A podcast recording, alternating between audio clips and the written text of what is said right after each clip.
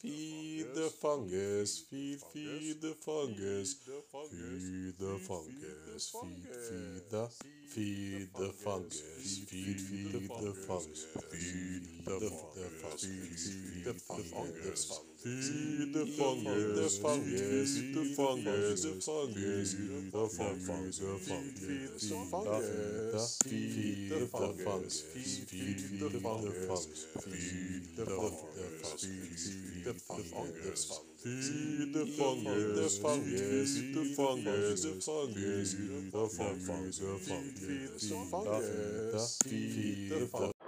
All right, kids. All right. Well, welcome to the Friday, the 7th of May edition of the Stream of Random.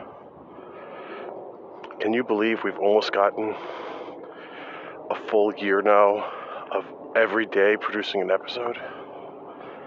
I mean, we've been running this podcast for more than a year.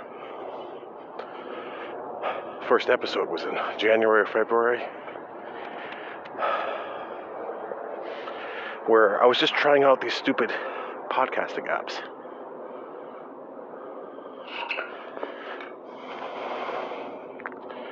And um, just clicking it together. It's like, oh, this is easy.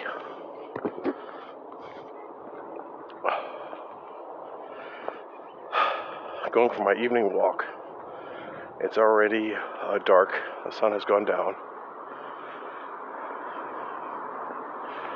There's like a little bit of rain clouds, but no rain. It smells a little bit like rain. So we'll see what happens. I got a hoodie, a thin hoodie just in case. and I decided that today we're going to be a little bit more relaxed.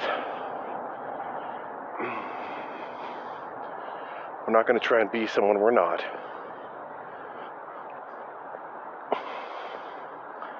It was a tough week for me.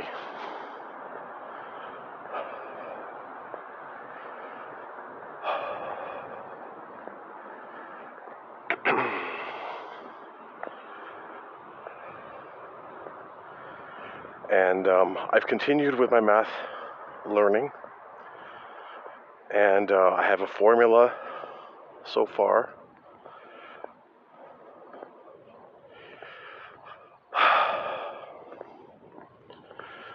For the um,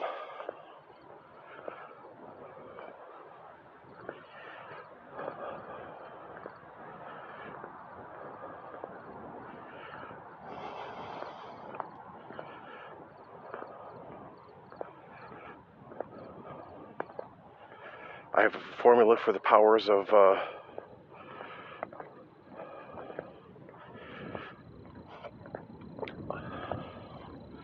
for the greatest common denominators. The greatest common denominator for adding together the infinite series I've been working on. And it has to do with the prime factorization. So in the denominator, which is the bottom part, we're, we're going to start with one half, right? And we did this before. But you take one half and then you multiply it, the bottom half, by, by uh, three. But that becomes three sixths. So one half becomes three sixths. So the the two is multiplied by three, but also the one is multiplied by three, you see? So that we're always just one step ahead. So you could say that the top half is um, a factorial of some kind where you multiply all the numbers against each other.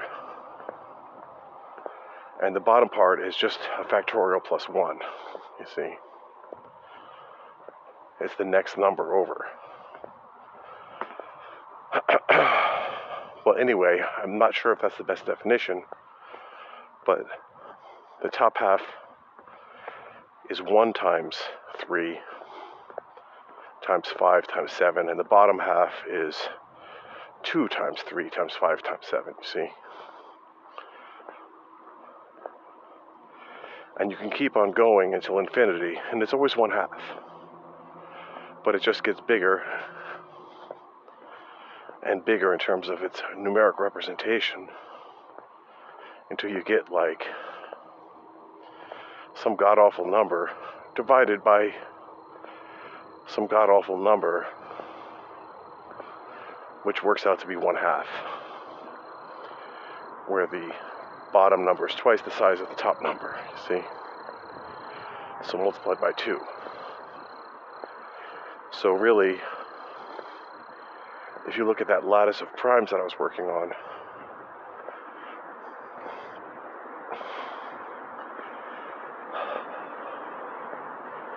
you're really just singling out the first column of twos.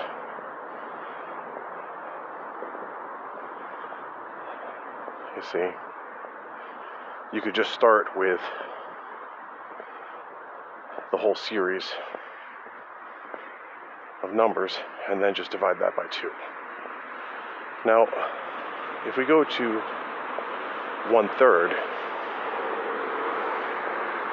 so uh, what I'm proposing is that we imagine we have this humongous columns of powers of 2 that go on to infinity, one for each prime. So we could imagine that we have a multiplication table and the first row of that multiplication table for the number two, ignoring the number one. First row just contains everything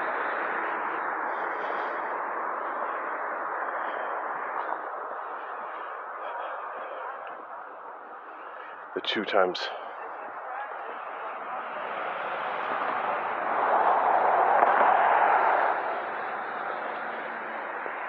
Well in the, in the column 2 it would contain the number 1 and in the column 3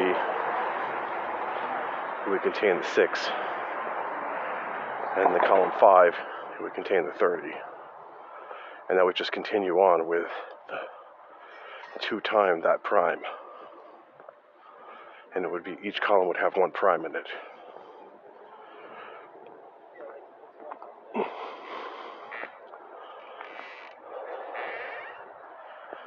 So then, so that's the first row, and it gets quickly rather large.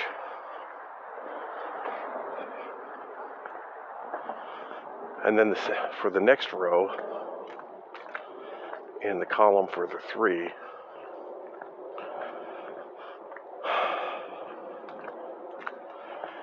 one third we're going to skip the two section.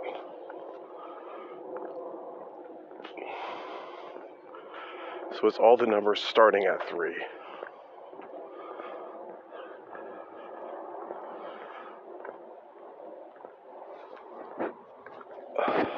It's all the numbers starting at three. And uh,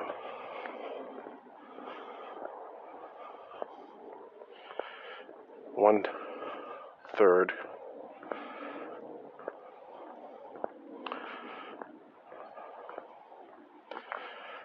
and um,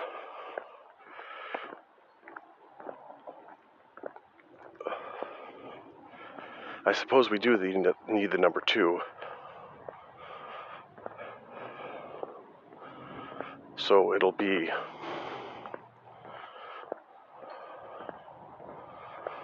one third of six.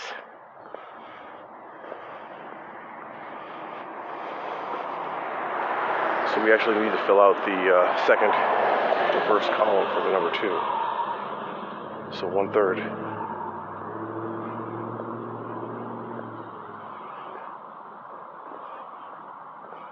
Is two sixths.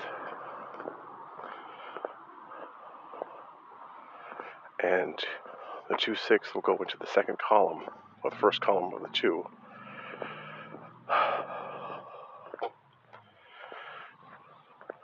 Two.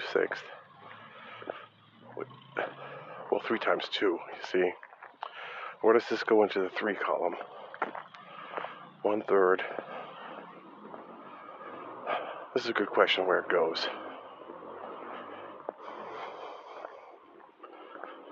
Getting myself confused here. What columns, what goes where? I'm a little confused on these first starting points. Maybe I need to work on that some more. But let's just ignore, gloss over that problem real quick. And then just look at the. For the power of three, I'm pretty sure we put it in a one, one third there.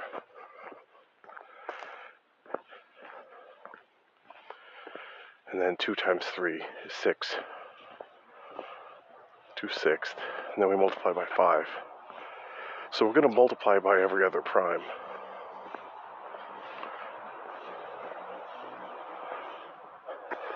Because we're going to add them together. By the very fact that we're going to add them together, we need the sixth, sixth column. And uh, this is interesting.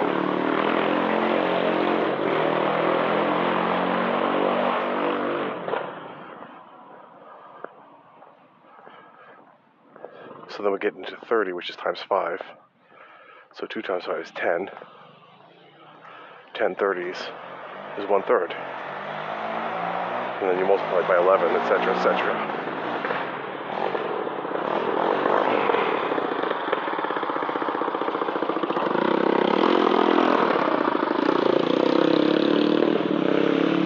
Oh, people going for an ATV ride here in the middle of the uh,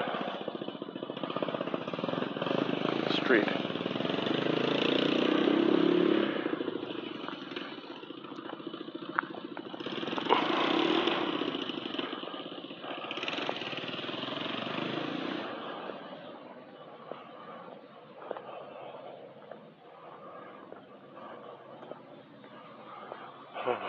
really annoying.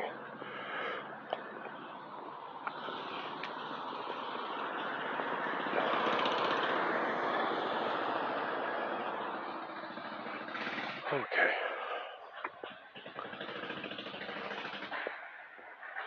Well, I'm not going to report them to the police, but it's annoying. Okay, so let's continue. So I worked all of this out on paper in the last couple of days since we talked about it.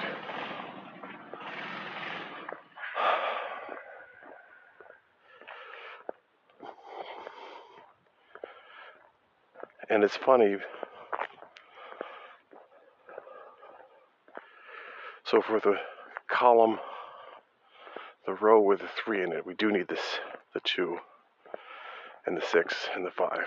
And now when we go to the next row, which is five,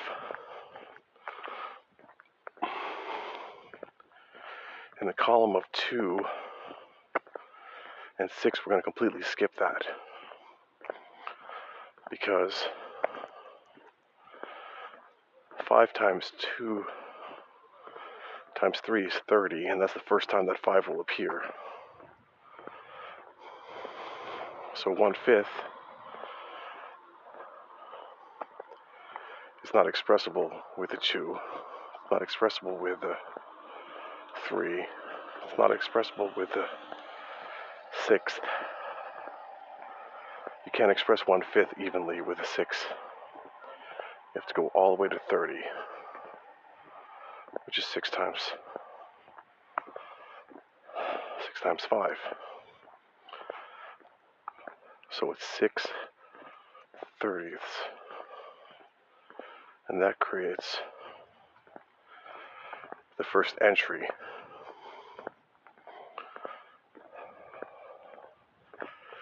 In the in the fifth five column. This will be one fifth in the ones column, I suppose. And then in the twos column, it will be zero, right? Remainder three, maybe we could put in.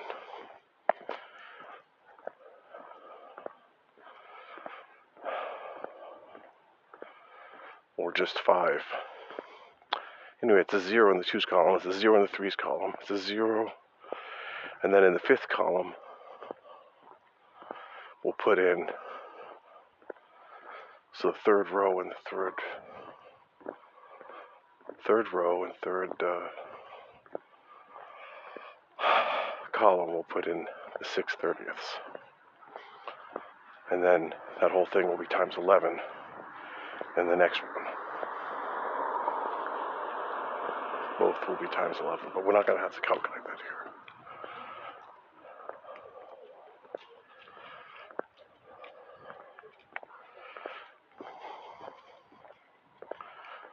So, what's next?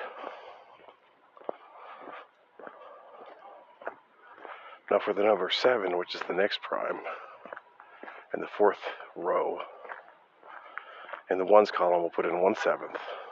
In the twos column, we'll put a 0. In the threes column, we'll put a 0. In the fives column, we'll put a 0. In the seventh column, we'll put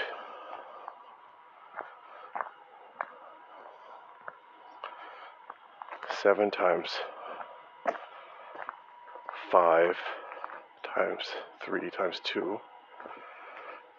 Hmm, Not seven. We'll just put the result of five times three times two, which is 30, over 30 times seven. Because it creates the new one, you see?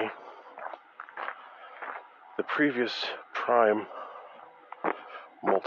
creates the whole new unit, you see? That's the key here.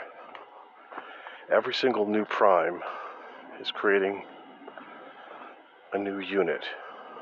And it's not just any prime, it's adding up all the previous primes, multiplying them together. So you multiply all the previous primes together, and that's the one. That's the one denominator. And then below that comes the new prime. That unit is multiplied seven times. You see, that's the trick.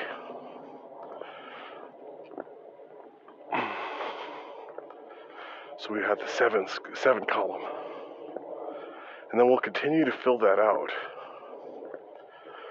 So we'll have for every number, we'll have the sum of all the primes that came before it in the nominator of the, of where of the column of the prime, and then below it, it'll be the factorial of that prime number, the prime factorial. You see. We need a function that's a prime factorial, which is the sum of all the primes underneath the number.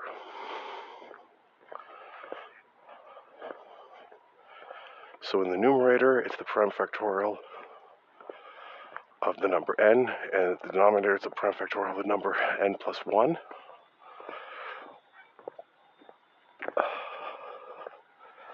And that gives you each cell.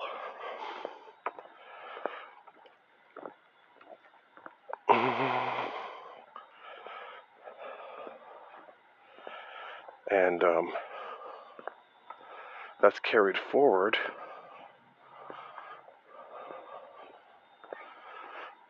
Now, the two is also carried forward in the two section. And then when we want to actually get the sum of all of those, we just add up the column.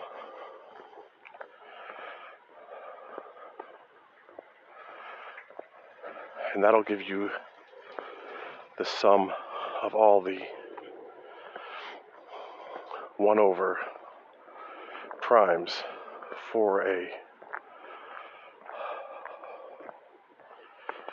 for a given factorial extent. I see.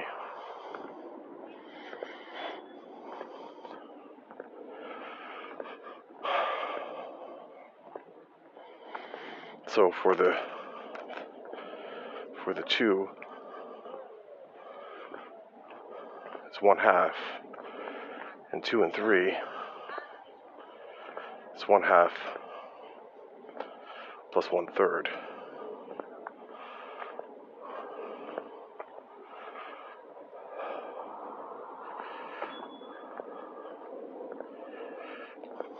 Which is three sixths plus two sixths, which is five. But it quickly goes over one.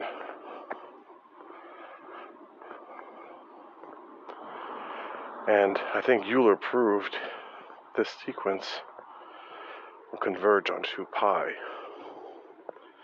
And I haven't yet understood that proof, even though I've tried to many times to listen to it. But we're building up to it. But I like this table. So that's my math for today. And I'll, um, now my father wants to me to look at the triangles and the right angles. So here's what I got on that.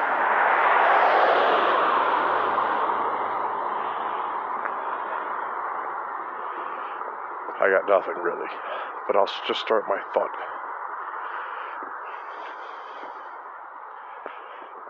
So if you have a right angle 90 degrees and uh, it's on the xy coordinates and let's just say it's or it's located at zero so the right angle is just the xy axis and then you're going to go over any number of steps to the right along the x-axis that's easy to imagine and then you're going to turn and go up. I guess at a 45 degree angle, you're going to go up to intercept y.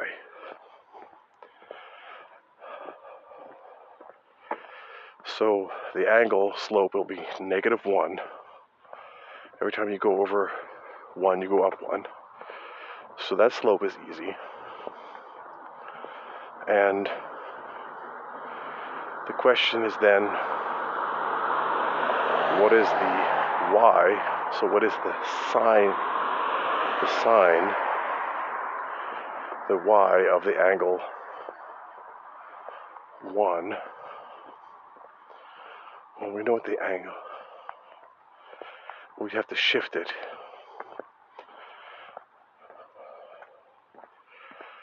So it's a shifted sine. shifted to the right.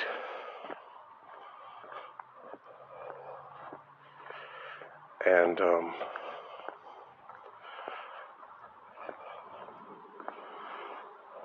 depending on how far right that we shift, we'll reach a higher number at the one. So if we go over two, or we go over three, let's say. Three steps to the right. And then we take one step back at two and we go up one because that's our 45 degree angle. So we'll draw a line from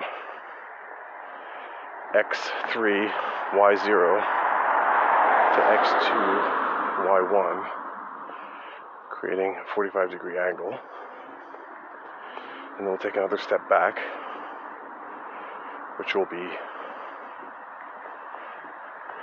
x1, and we'll move y up one more step. So it'll be x1, y2.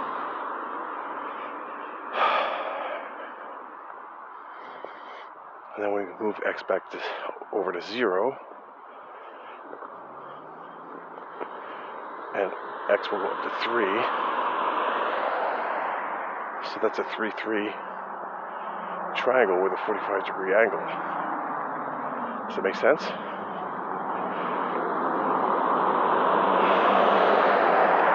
Slope of negative 1.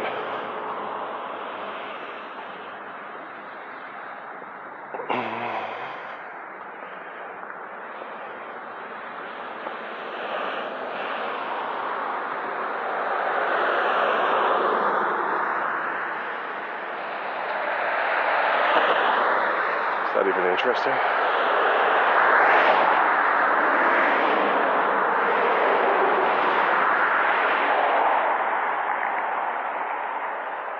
Headlights out.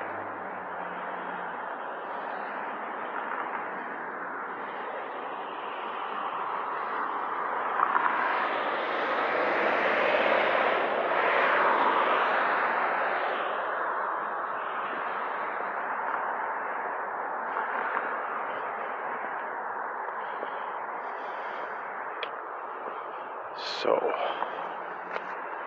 I don't know why that's interesting. I go over four, I guess I'll also go up to four on the Y. So, it looks like it's always going to match.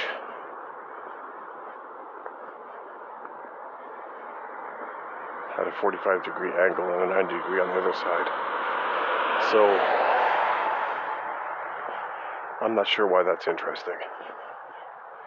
Anyway, I looked at it. We're gonna have to uh, study this some more. I haven't really looked at the triangles, but I have this book uh, from Euclid that I've been meaning to study. And he has all of these properties of triangles and proofs. Now, here's something that I watched where they said they were able to show. Now, this is new information, so let's just back this up. So, we've talked about Turing, and we've talked about Gödel. We've talked about the formal proof system, the Peano, Peano axioms, and they're able to prove math or encode all of math in seven axioms.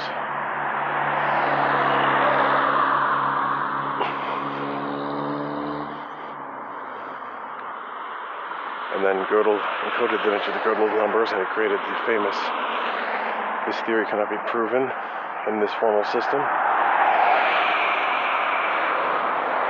And then he's basically creating a Turing machine and feeding it to a Turing machine, which is the halting problem. So, can you determine if the input is a Turing machine? So this is the Entscheidungsproblem or the halting problem. How do you know if you're being fed bad input? And uh, researchers have shown.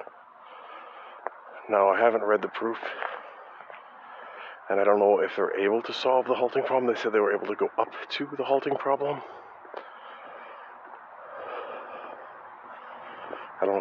It or solved the halting problem using quantum entanglement with two provers being interrogated by a control system or a police system. And they were working together and, and sharing information using quantum entanglement and bits.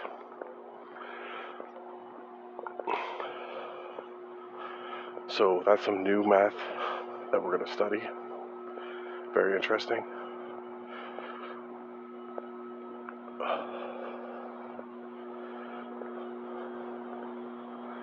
I might just go off on a tangent and start listening to it now. I was planning on listening to it tonight.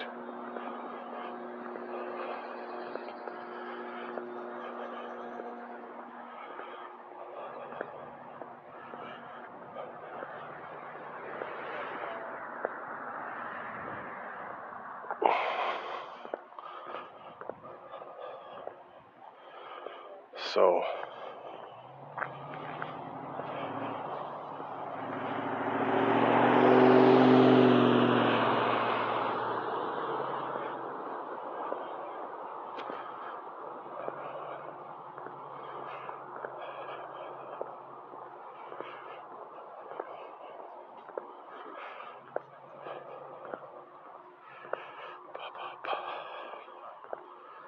So,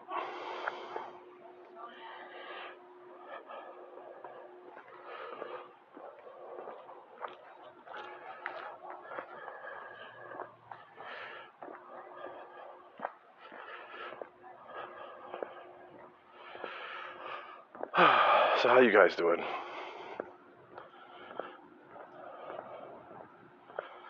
It's been a tough week for me.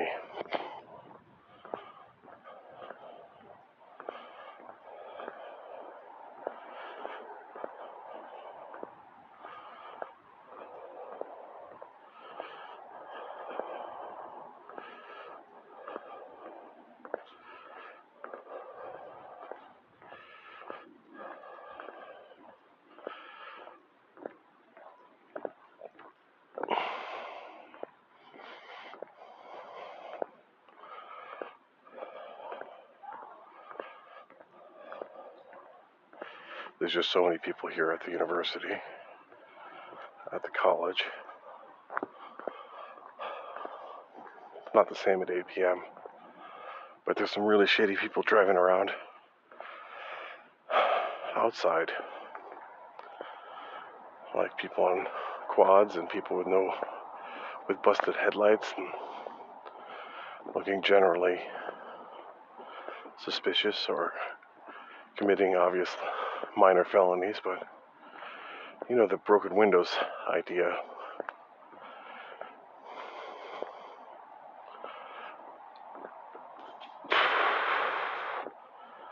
So, anyway.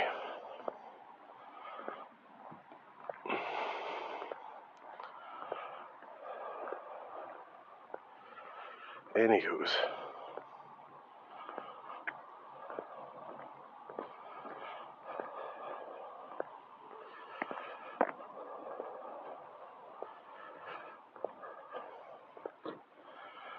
Um,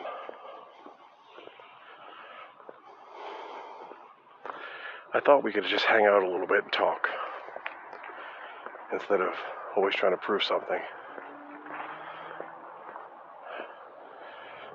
And you know, I have been having fun talking to you guys about math. I'm not sure everyone's really feeling it.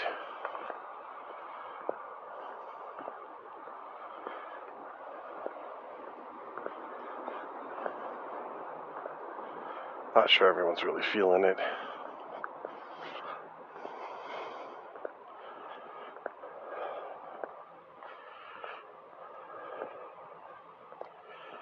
But um,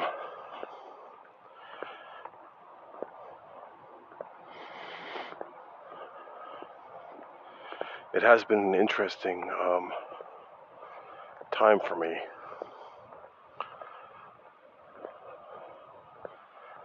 Study math and talk about it and go through it. And um, I've been filling up notebooks and programs with, when I have time, or even when I don't have time.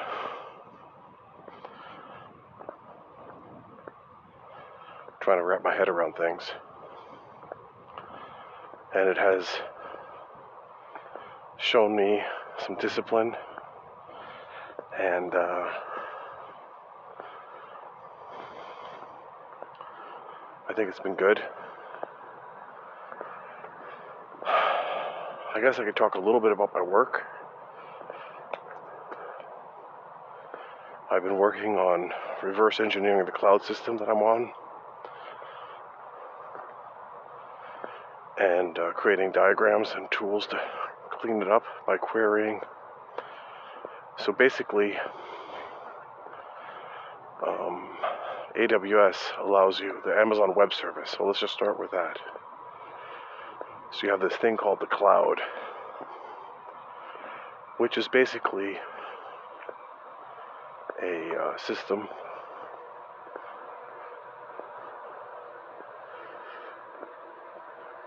that um, gives you an interface a way to create computers and compute resources and all these different things. And it lets you inspect and query the entire system.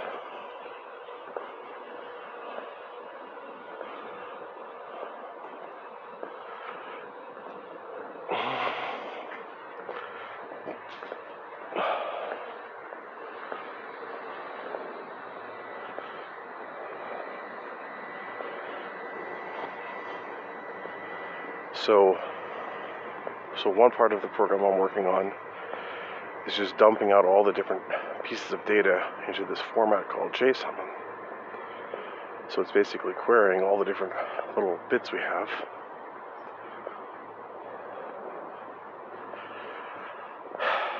And the second part of it is indexing those bits and creating a graph from them. And it's basically boils down to looking at all the different values, all the different IDs, IP addresses and names and all that, and then saying, well, this ID occurs over there. So there's a reference. So it's basically saying this ID, this thing has this ID, and it has these attributes, and it references that. Which kind of boils down to the prime numbers, where you're saying this number is a composite, it's an ID of some kind. And it has these prime factors, so it references these primes.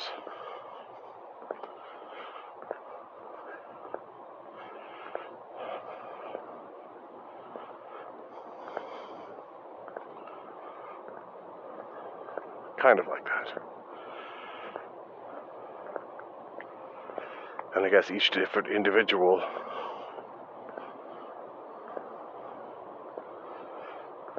object could be seen as a power of a prime.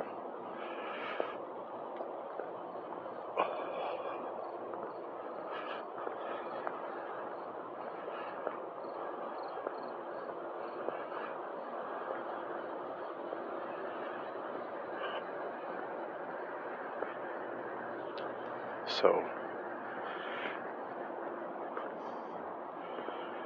and um,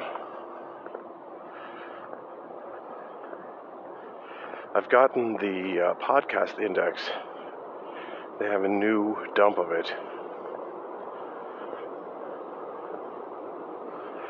And I was thinking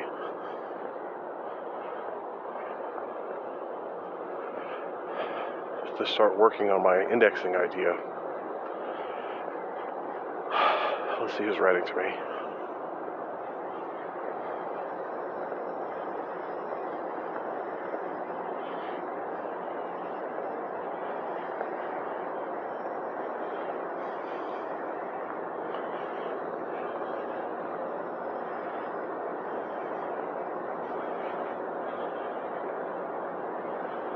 So,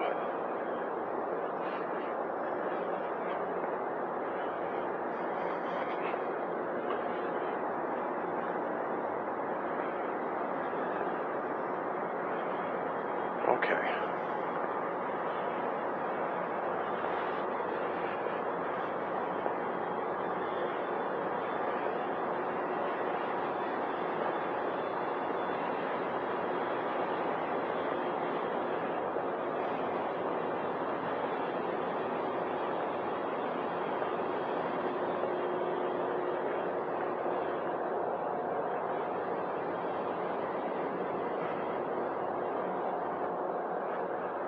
So,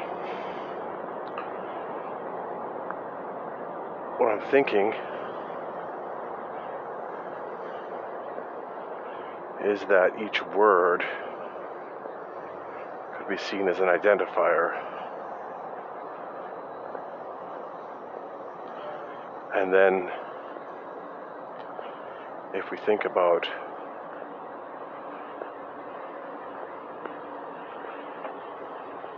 some description, it could be seen as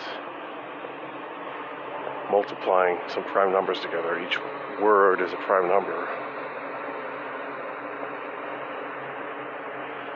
And the compound number is just factorizing that.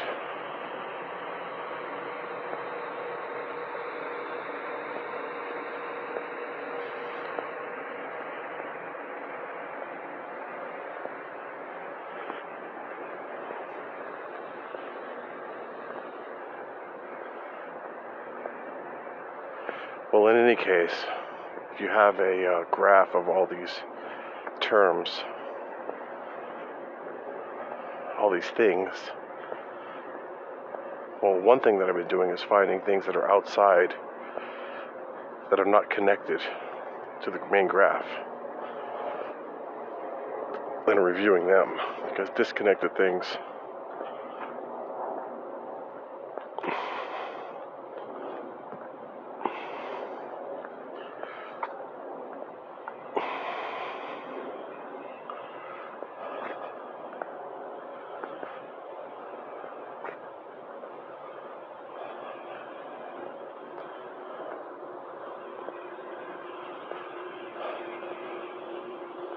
So I'm really getting closer to um, my understanding of this cloud system.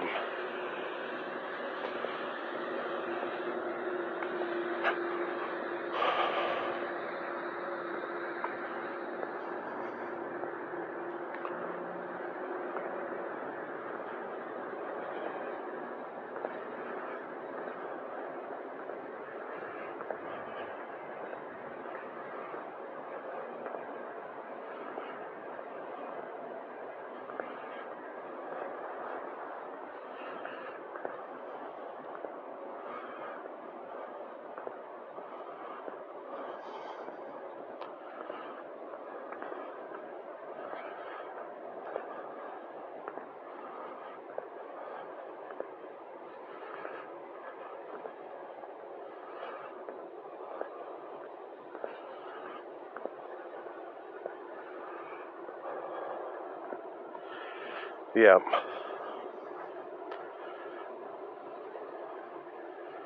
So I guess we could just say these are episodes talking about some topic.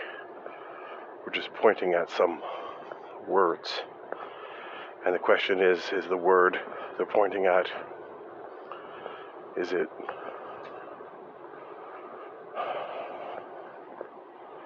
just English grammar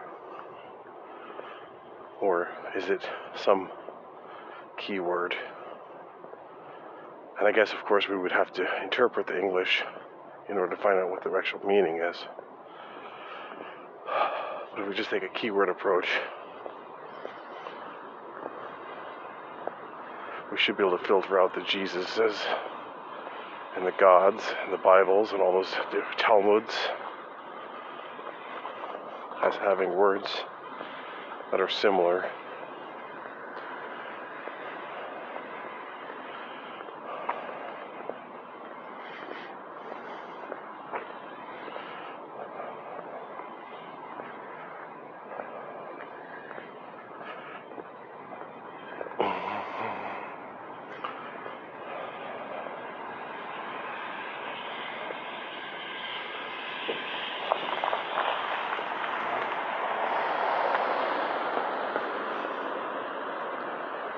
So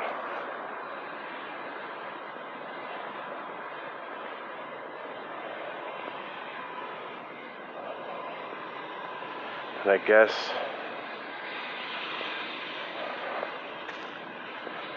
we're going to get into some statistics.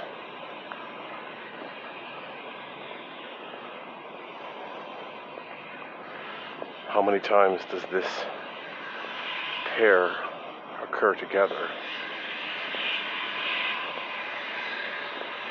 And um, the pair, I guess, could be considered a multiple. Two primes.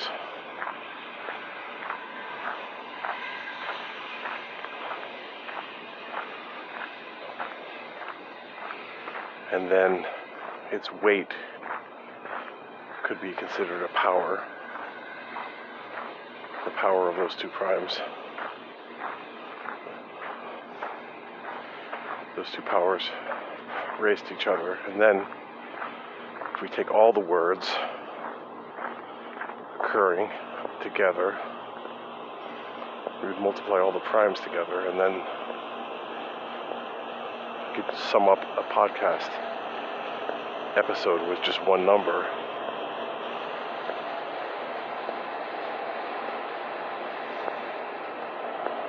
And if we take some generic English grammar book, subtract all the grammar.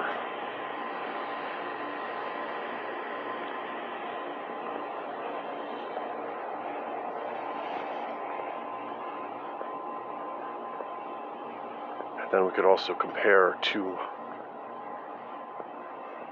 two podcasts by subtracting them or dividing them.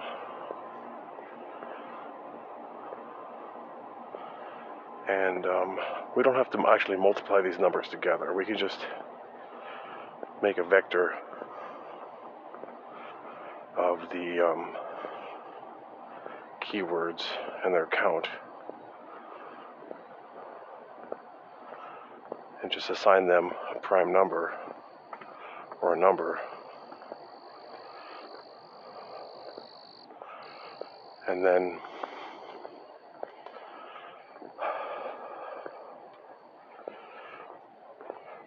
I guess we could summarize them. So if we look at all of the different Bible ones, probably God is the most occurring concept. So we would rank that up and then just say, if you see Jesus, you could actually count God. Jesus is the Son of God, so, you know, you could say Christian. And it says whatever rabbi, could say, oh, that's Jewish. Jewish God. So we might be able to come up with some number to classify these different podcasts quickly.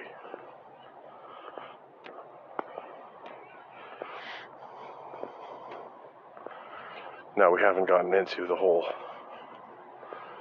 question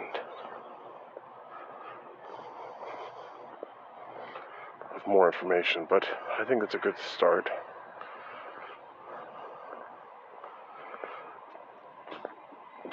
Something to look at.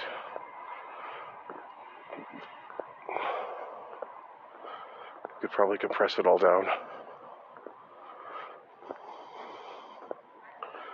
to something small.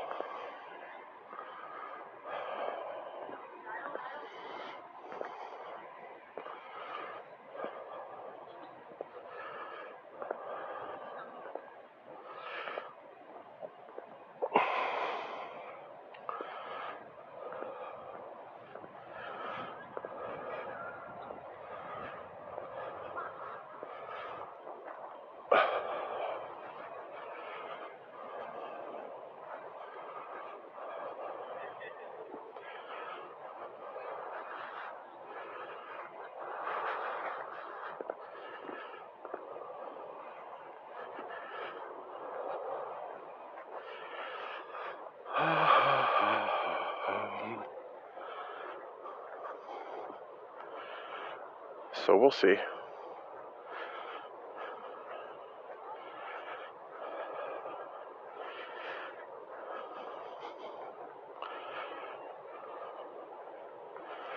I have to start pulling these backups.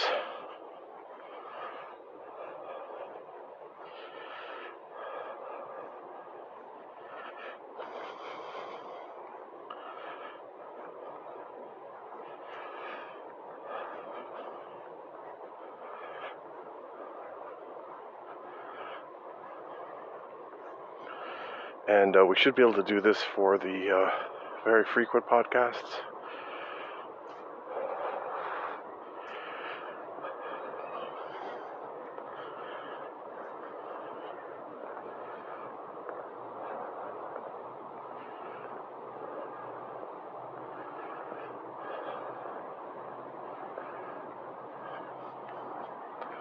So I'm thinking of, um,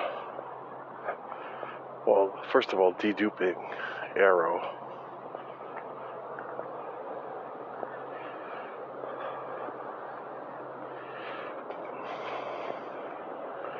But there should definitely be a way to come up with some kind of sound signatures without having to actually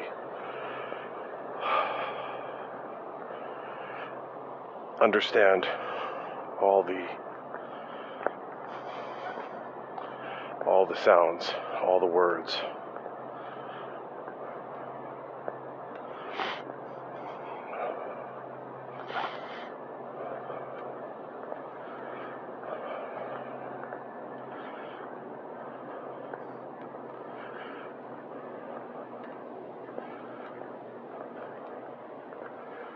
And um,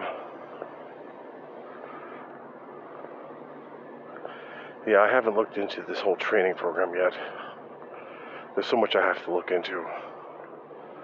But can we do an unsupervised training of um, vocal data and just run it over a whole bunch of different podcasts?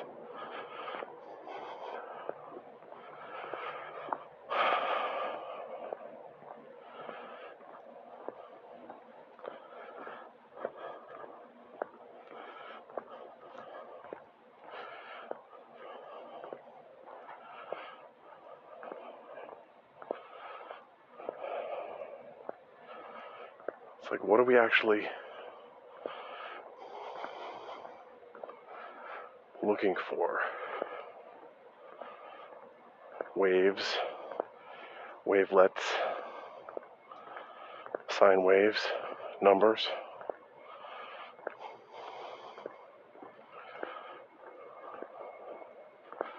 Frequencies.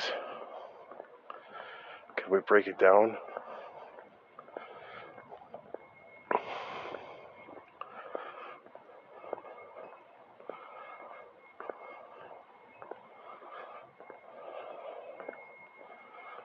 So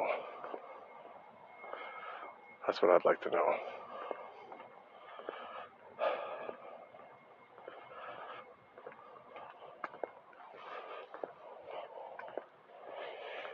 Okay.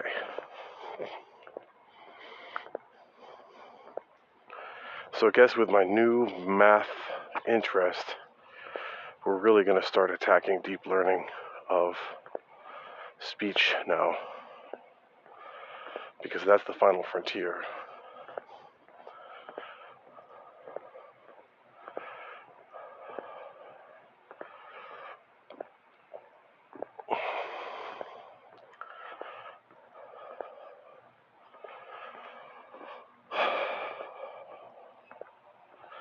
That's the final frontier, kids. I'm going to start reaching out to more of these daily podcasters again. And I guess we have to um, create a new podcast called The Daily Podcast Show, where it's not so political as the stream of random. Something that people would link to or think it's funny.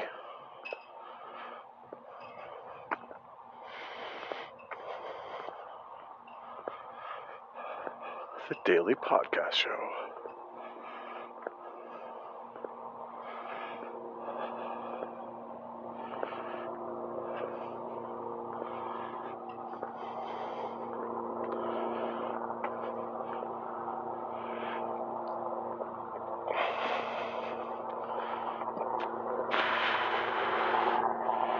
If it just downloaded all the podcasts from that day?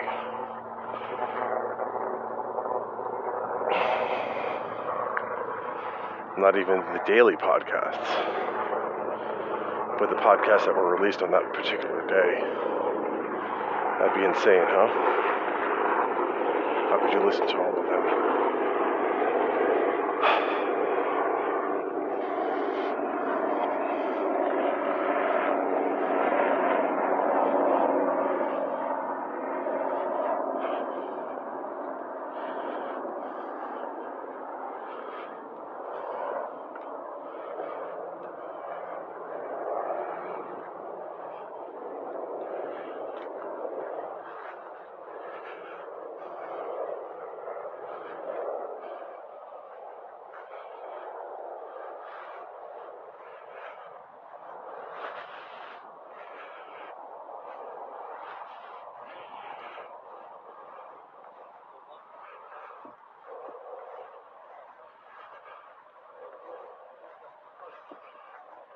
So,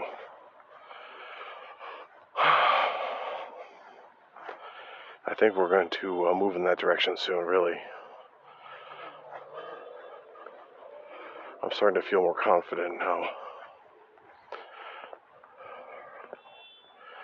Confident in my math skills. Now that I've grasped the fundamental concept of primes, feel like I can take on everything. Now, they were saying how when you drop a pin, if you have a pin and you have a bunch of lines that are spaced equal distance the size of the pin, if that pin will land on the uh, crossing a line or land between the lines, it has to do with pi. And I think that's also because it spins. Now, if the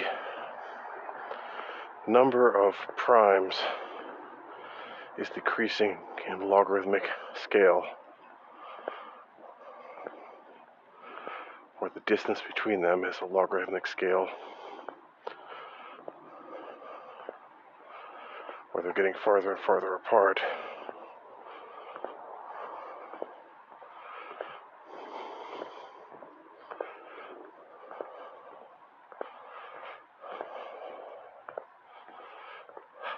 What does that have to do with pi in the circle?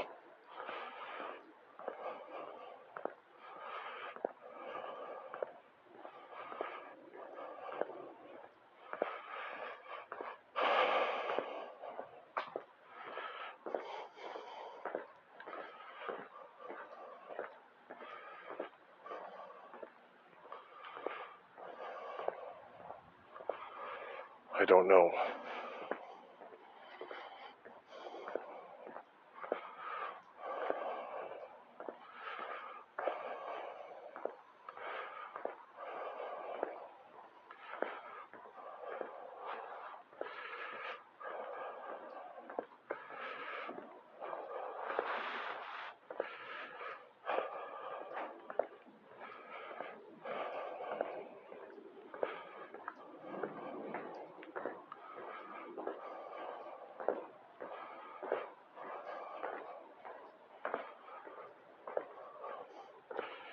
So I was thinking about this legend of King Arthur and Merlin.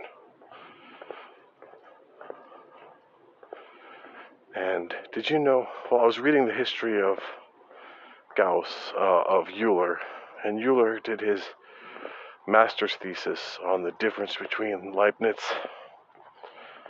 Descartes, and Newton. Did you know that Newton was into alchemy? Which would put him squarely in the realm of the wizard and um, or Merlin. And I'm thinking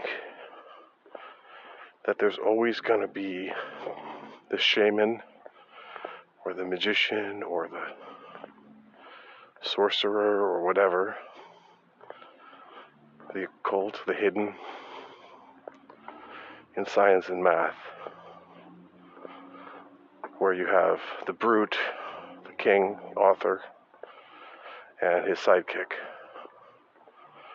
the magician. And that kind of shows up in the symbolism of the tarot, the left and the right hand, etc. So, well, Imagine if we are all part of a living organism, the Eva, the Apha, where the single celled organism, I guess, related to the fungus,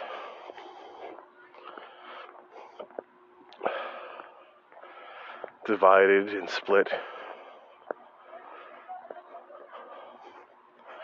and created all life. And they say that there's the mitochondria that shows that there was an Eva, one mother, because we all share mitochondrial DNA, the mother's DNA, with each other.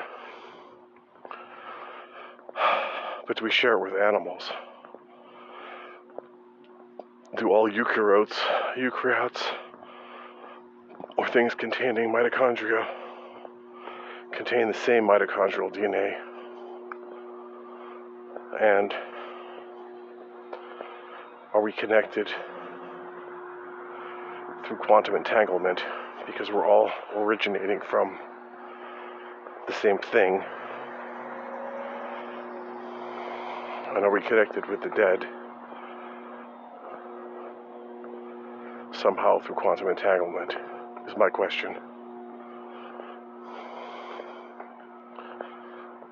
And maybe they live on in other parallel worlds and we are dead there. Think about that.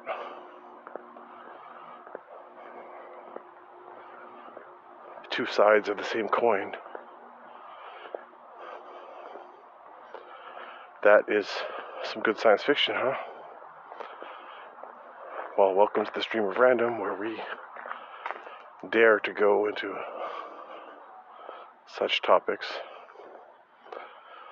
and uh, we're not going to just bore you with math all the time. I got to give you something.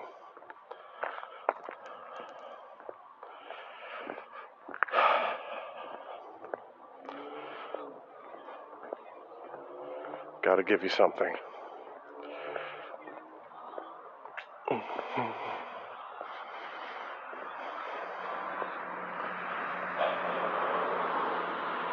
So I think some of these shady guys that I see next to the university are actually uh, black market dealers that are selling to students, and that's why they hang out in the back streets behind the university.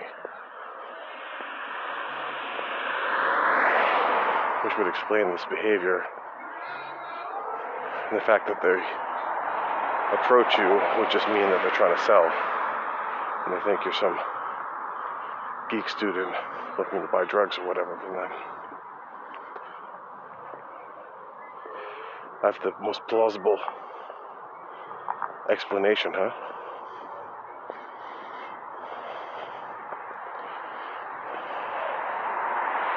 Wow, so I really like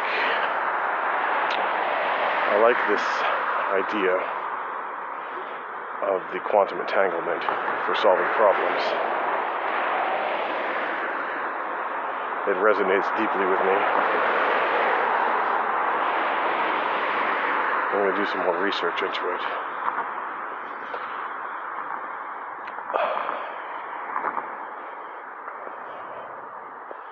And I'm just going to go out on a limb here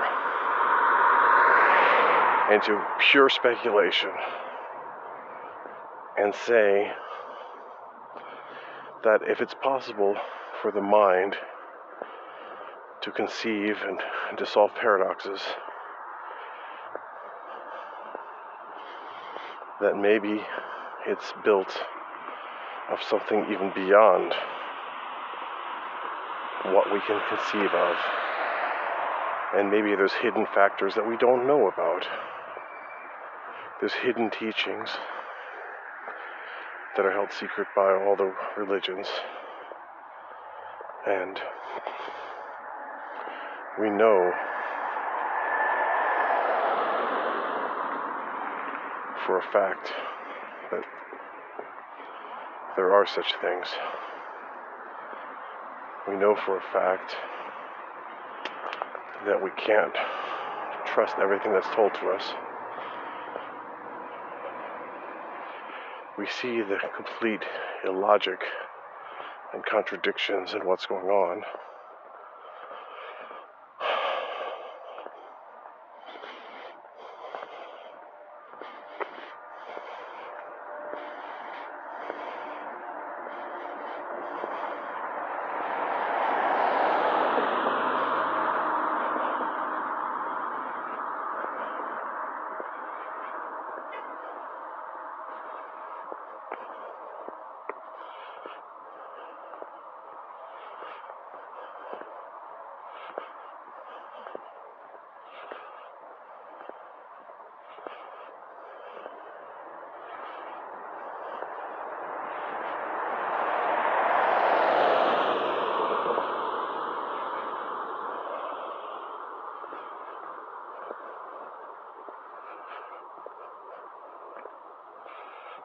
Yeah, well, I'm starting to, I'm starting to think about this and like it a lot.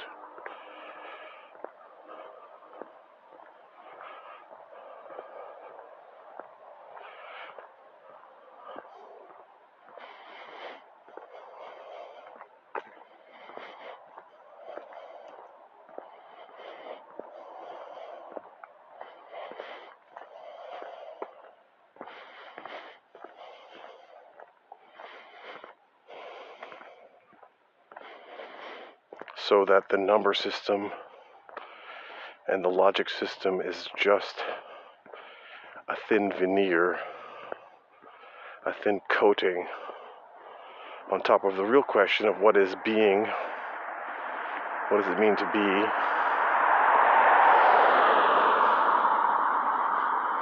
Like Heidegger said.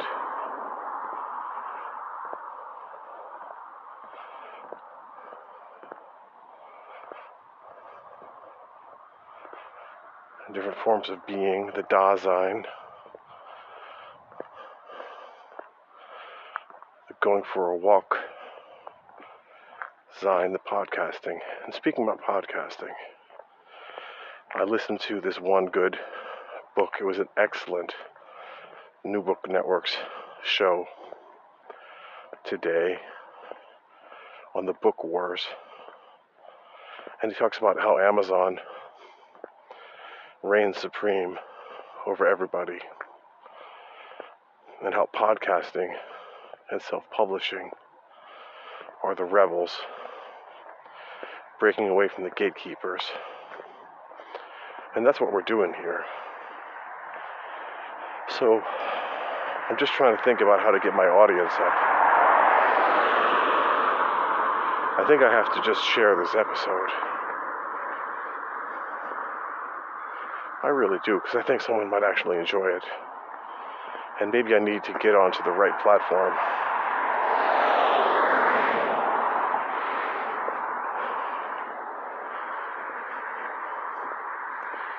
And maybe I have to create my own, I have to get onto social media or something.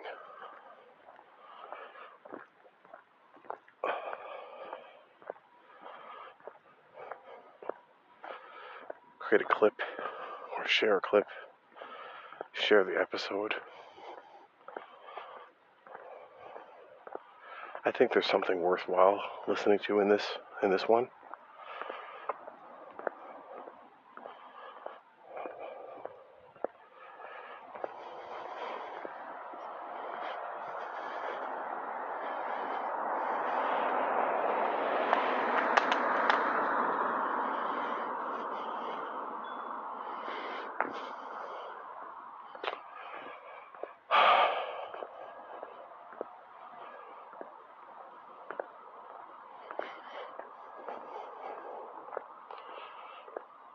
So let's uh, recap some of our ideas, put them into a way that we could share them.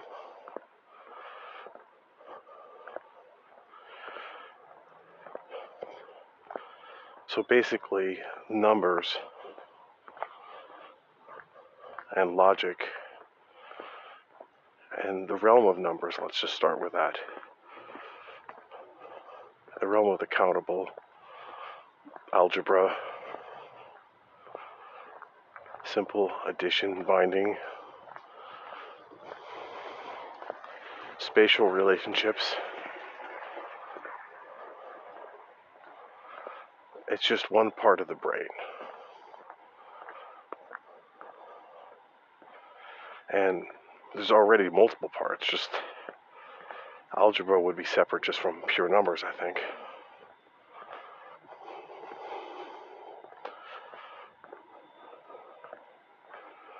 Different equations and sizes, maybe.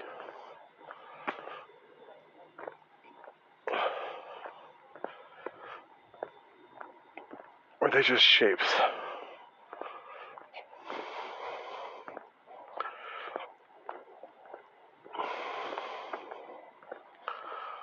Is an equation or whole set of numbers, not a shape or set of shapes relationship between many objects, in a regular pattern? Is it just not a huge set of them?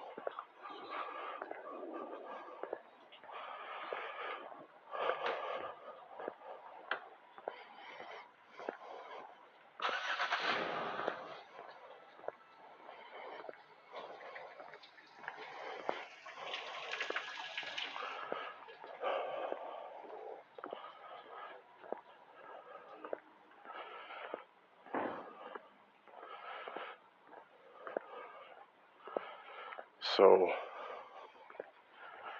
we have the description of a set, and then we have the extension of that description, the interpretation of it. We have the manipulation of a set of symbols or rules.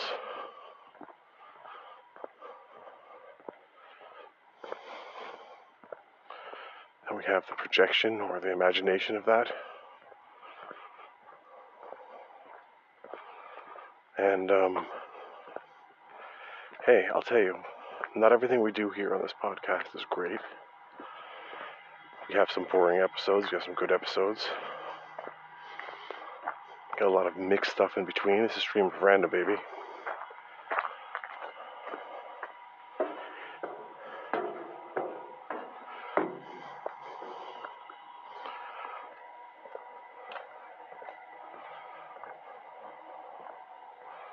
Stream of Random. Walking through the woods, the dark woods at night, alone.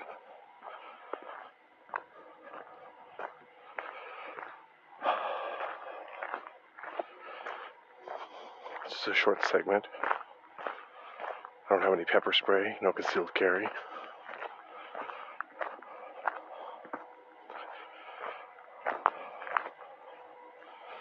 No knife. No brass knuckles. No blackjack. But at the uh, flea market in um, Columbus, New Jersey, they had a lot of weapons, let me tell you. They had some nasty looking knives.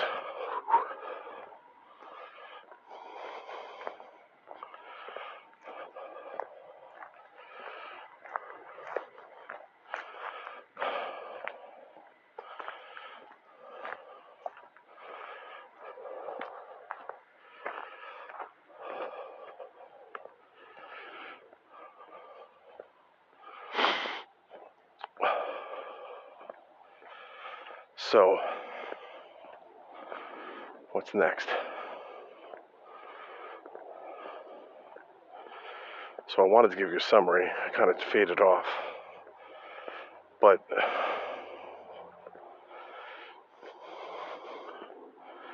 these numbers are on a grid or a lattice, regularly spaced. And we have a whole bunch of mathematical language or equations wrapped around them. Algebra, rules, proofs, machinery, cranks, gears.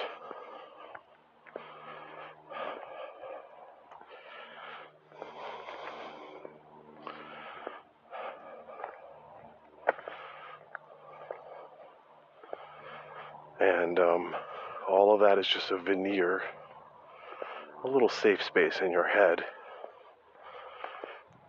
a place to hide.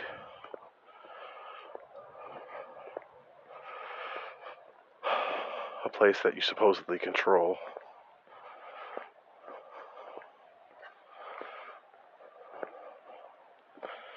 But what you don't control is outside the raging wild world around you.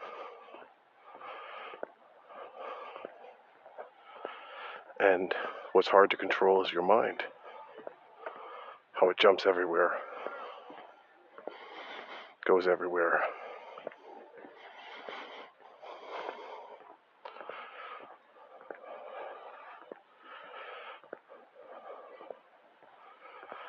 And we try and put some kind of structure, control over it.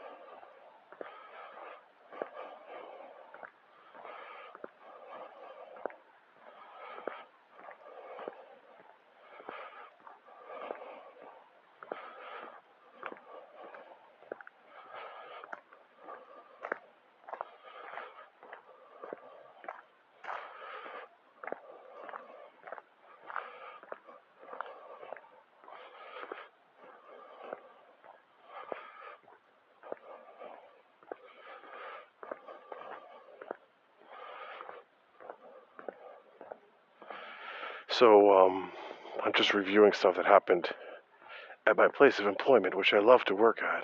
And I'm so thankful that I have the opportunity to work at such a wonderful place. Even though I don't want to tell anyone where it is, because I'm so ashamed of it, and I think that they would come and cancel me as soon as they could. Because the people who run the place are very political, or pretend to be. And I think a lot of it's also fake. And I'm really caught up in this whole conflict of what is true, what is not true. And this comes down to the being, truth, and logic, and how that fits into this fake world of politics and power and domination that we're in.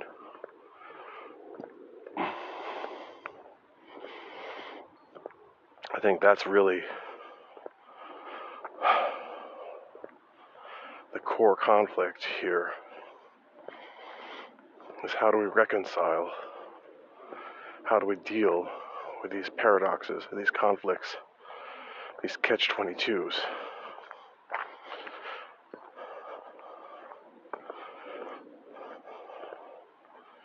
that make up our world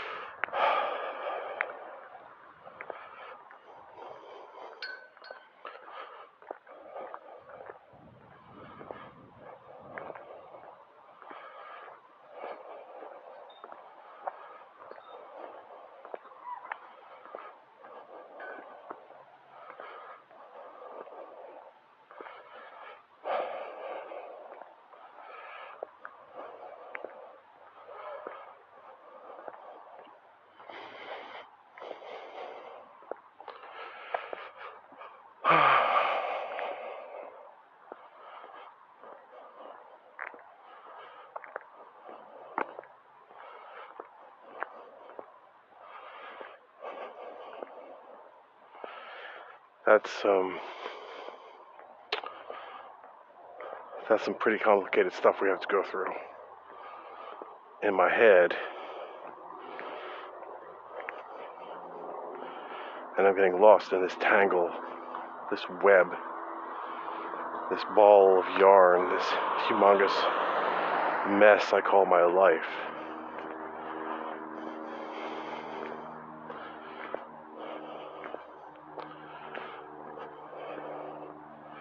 And yes, I am grateful and happy.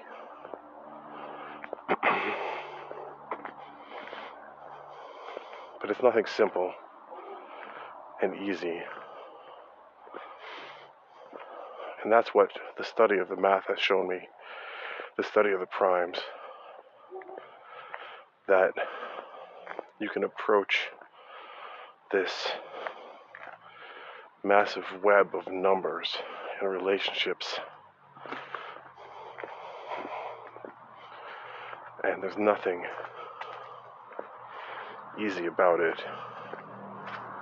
Now, the interesting thing about the numbers is they're not instantiated, their numbers don't just exist.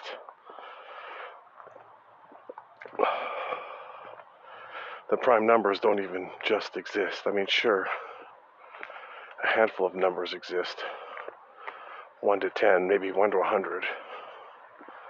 Certain numbers exist in our mind place markers, flagpoles, 1776, etc., etc.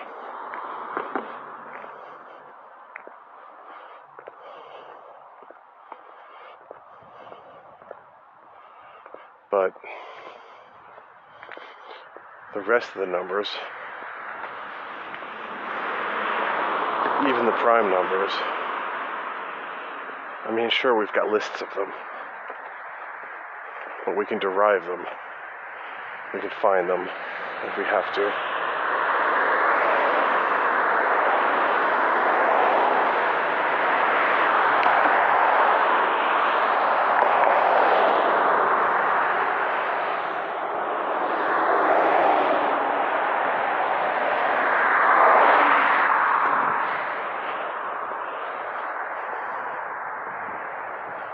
New tactic though. If I'm waiting at the corner, I wait behind the telephone pole, not in front of it, just in case a car swerves. Give yourself another couple of seconds away to get away from it.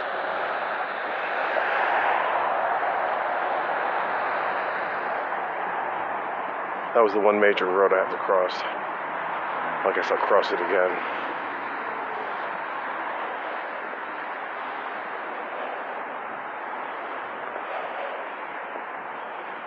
So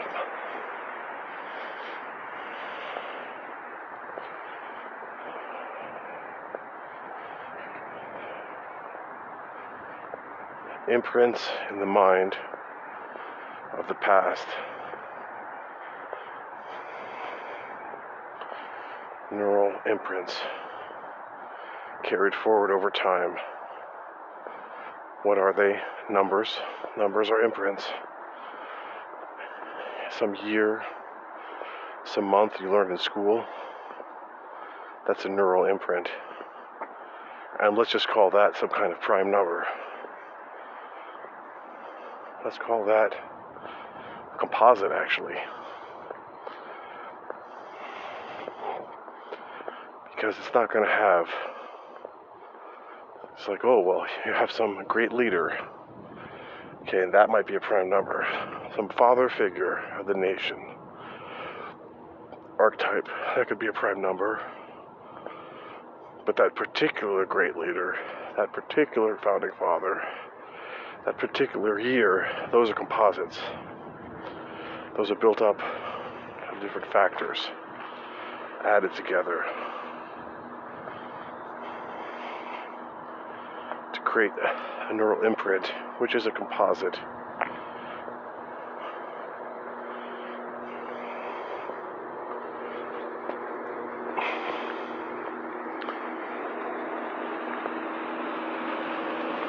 But even what we saw today when we were studying this prime number times that prime number times that prime number, well, those are just composites. Even if they're composites with prime factors. Even if they're regular prime factors, they're still composites. So every series of numbers multiplied together is a composite. And every two numbers added together Well, it has a new prime factor. Now, the question would be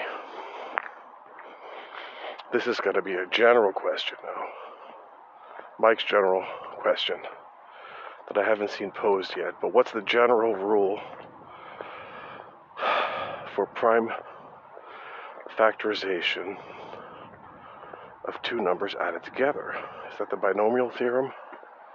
A plus B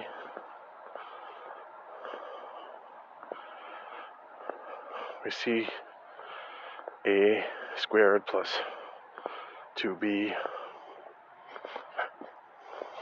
2ab plus b squared. So 2ab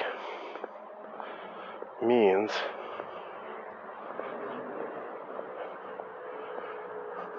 two A, which means the power of two, which means a prime factor two. So the very fact that we have AB squared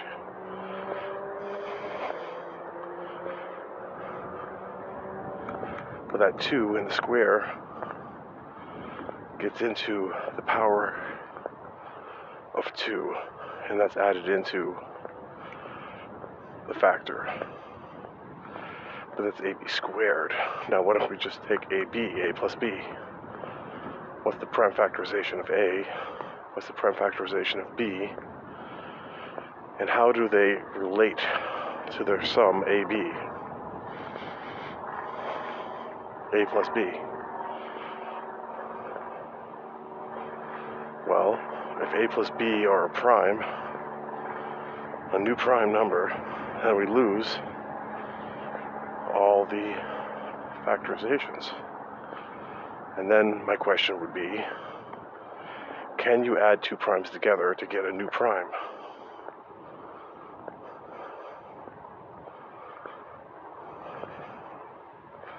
Three plus two is five. Two primes added together is a new prime. Five plus two is seven. Two primes added together creates a new prime. Five plus three is eight. Two primes added together is not a prime.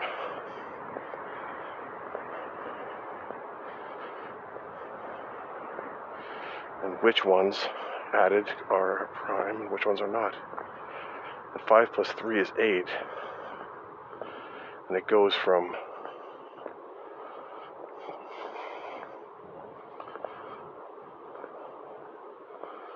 it goes from 5 and 3, which are primes, to 2 times 2 times 2, which is 3 times. So, how is that even possible? So, now we'll take the table of primes, let's say 1 to 20, and we'll add them to each other in an addition table. And then we'll say, oh, there's that girl on the electro scooter again, the new girl. She's electro scootering down the road with no helmet, talking to someone. She doesn't have a safety vest. All she has is this little light, and uh, she's wearing black. So, hey, girl, if you listen to the Stream of Random podcast, put a safety vest on? They don't cost much. And maybe a headlight on your head, maybe a blinker in your backpack, so you can't see shit.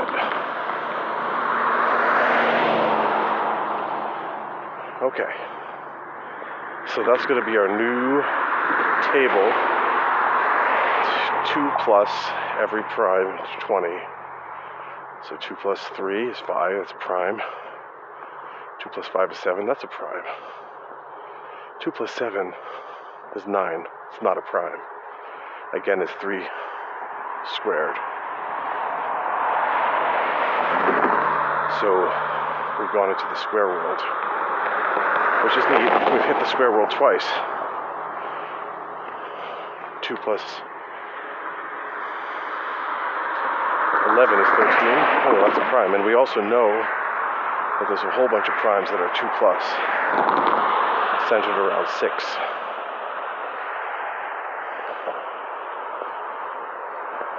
Two plus thirteen is fifteen, not a prime, it's five times three.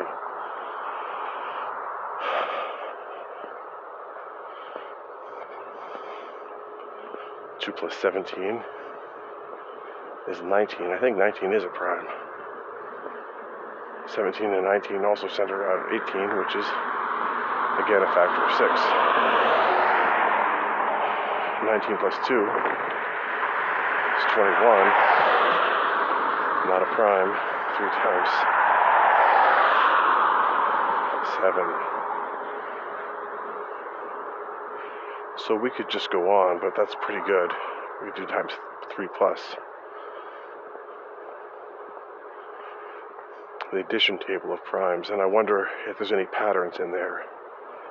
We haven't done much addition on this podcast. I always thought it was boring. 3 plus 2 is 5. 5 plus 3 is 8. 7 plus 3 is 10. 11 plus 3 is 14. So this plus 3 is really bombing out. The plus 2 was much better.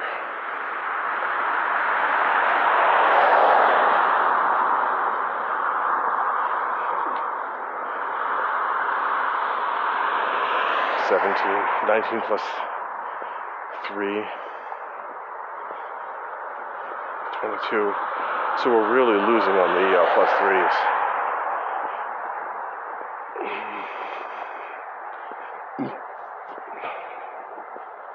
The um,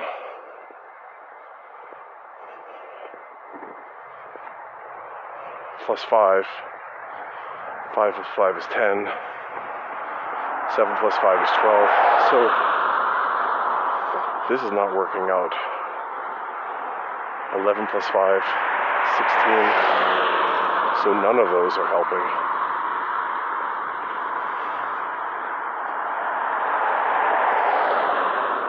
Seven plus eleven is eighteen.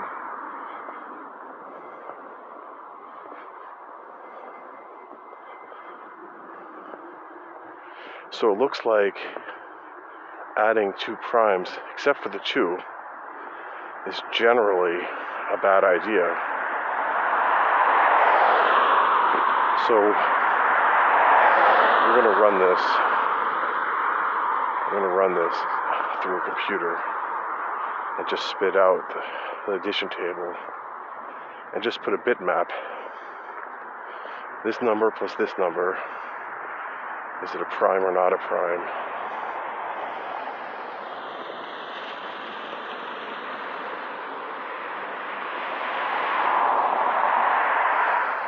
In terms of primes plus, plus primes.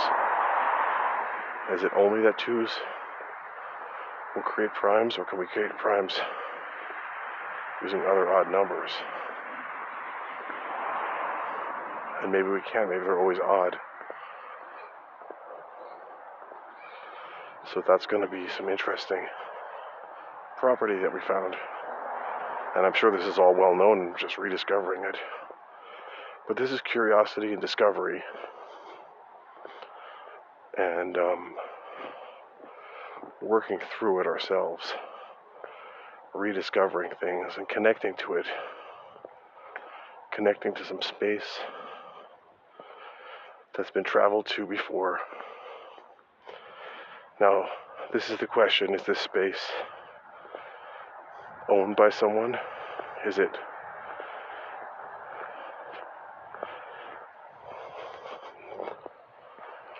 owned by some famous mathematician?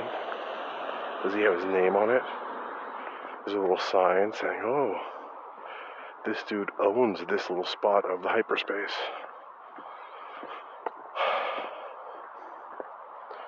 Or is it just something you learn? Is there a tombstone with his name on it? And why do we always assume it's a he? Like, isn't this misogynist? And how come they just took over stuff from other countries and called it their own? Pascal's Triangle. Like, isn't it chauvinist? Like, where's the social justice warriors here when you need them? Hmm? We're going to cancel math.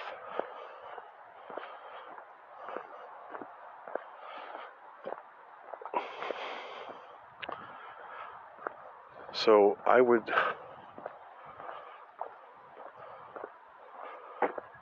I would say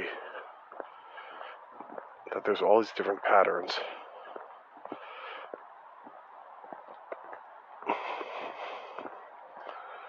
And logical questions we could come up with.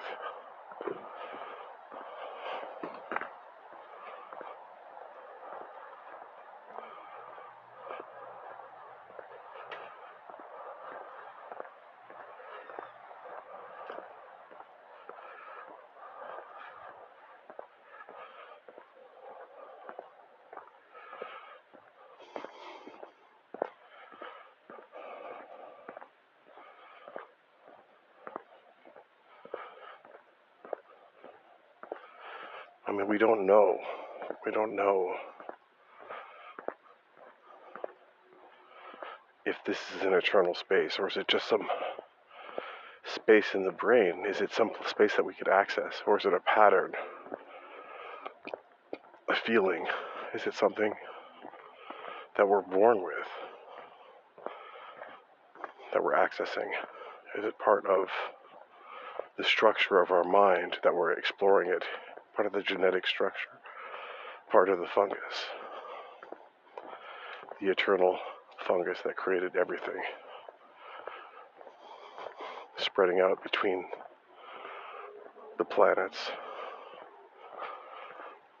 creating all life, or whatever else it is that created life, or is it God? Choose your poison. Who knows? These are the questions that have been plaguing people for a long time as well.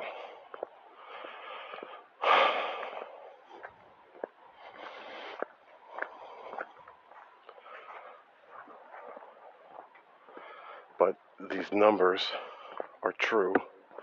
The relationships are true. You can figure them out yourself. You can just run the experiment yourself and validate it. You can check it. You'll come up with the same results or prove me wrong, say he made a mistake. So that's true, it's reproducible. That's the beautiful thing. But is it just a game? A set of rules?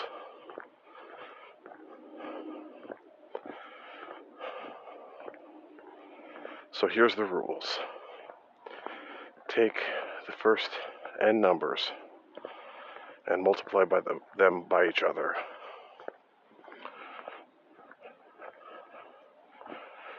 And then, after you've done that,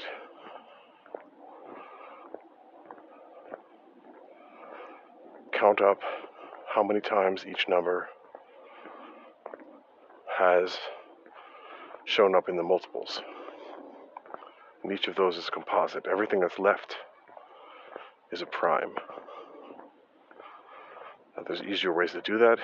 We've talked about this ad nauseum, but okay, you, you have now a list of primes up for a number. And now, for each of those primes, create a table with n primes on the, on the left and m primes on the right. You just add them to each other.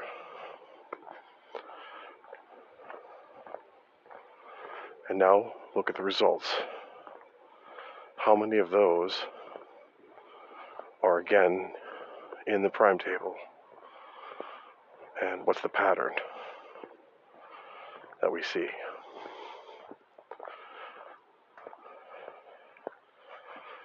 And how far off are they? And they all reachable by two?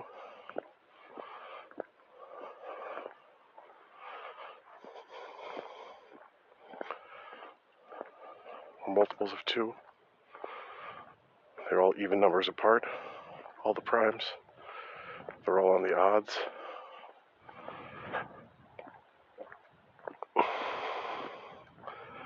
Okay, and then next experiment, repeat the same thing, but use powers of 2. 2, 4, 8, 16. And show which primes are power of two apart. I think these are the Mersenne primes, actually.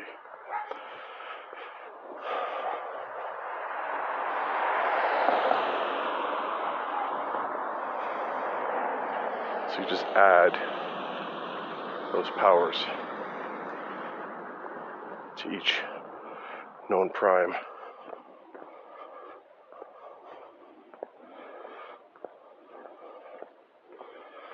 Guess you could also add in the powers of the other primes, powers of three.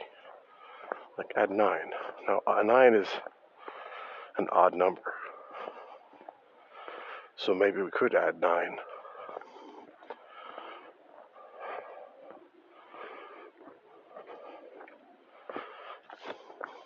To everything.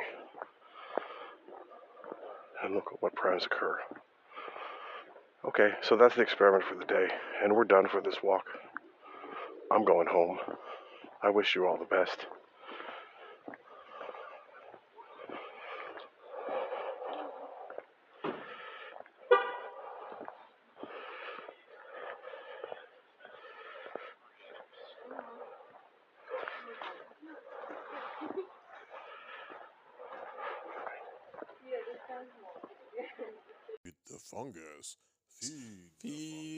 fungus, feed, feed the fungus, feed the fungus, feed, feed the, feed the fungus, feed, feed the fungus, feed the fungus, feed the fungus, feed the fungus. Feed the fungus, feed the fungus, feed the fungus, feed the fungus, feed the fungus, feed the fungus, feed the fungus, feed the fungus, feed the fungus, feed the fungus, feed the fungus, feed the fungus, feed the fungus, fungus, the fungus, the fungus, feed the fungus, feed the fungus,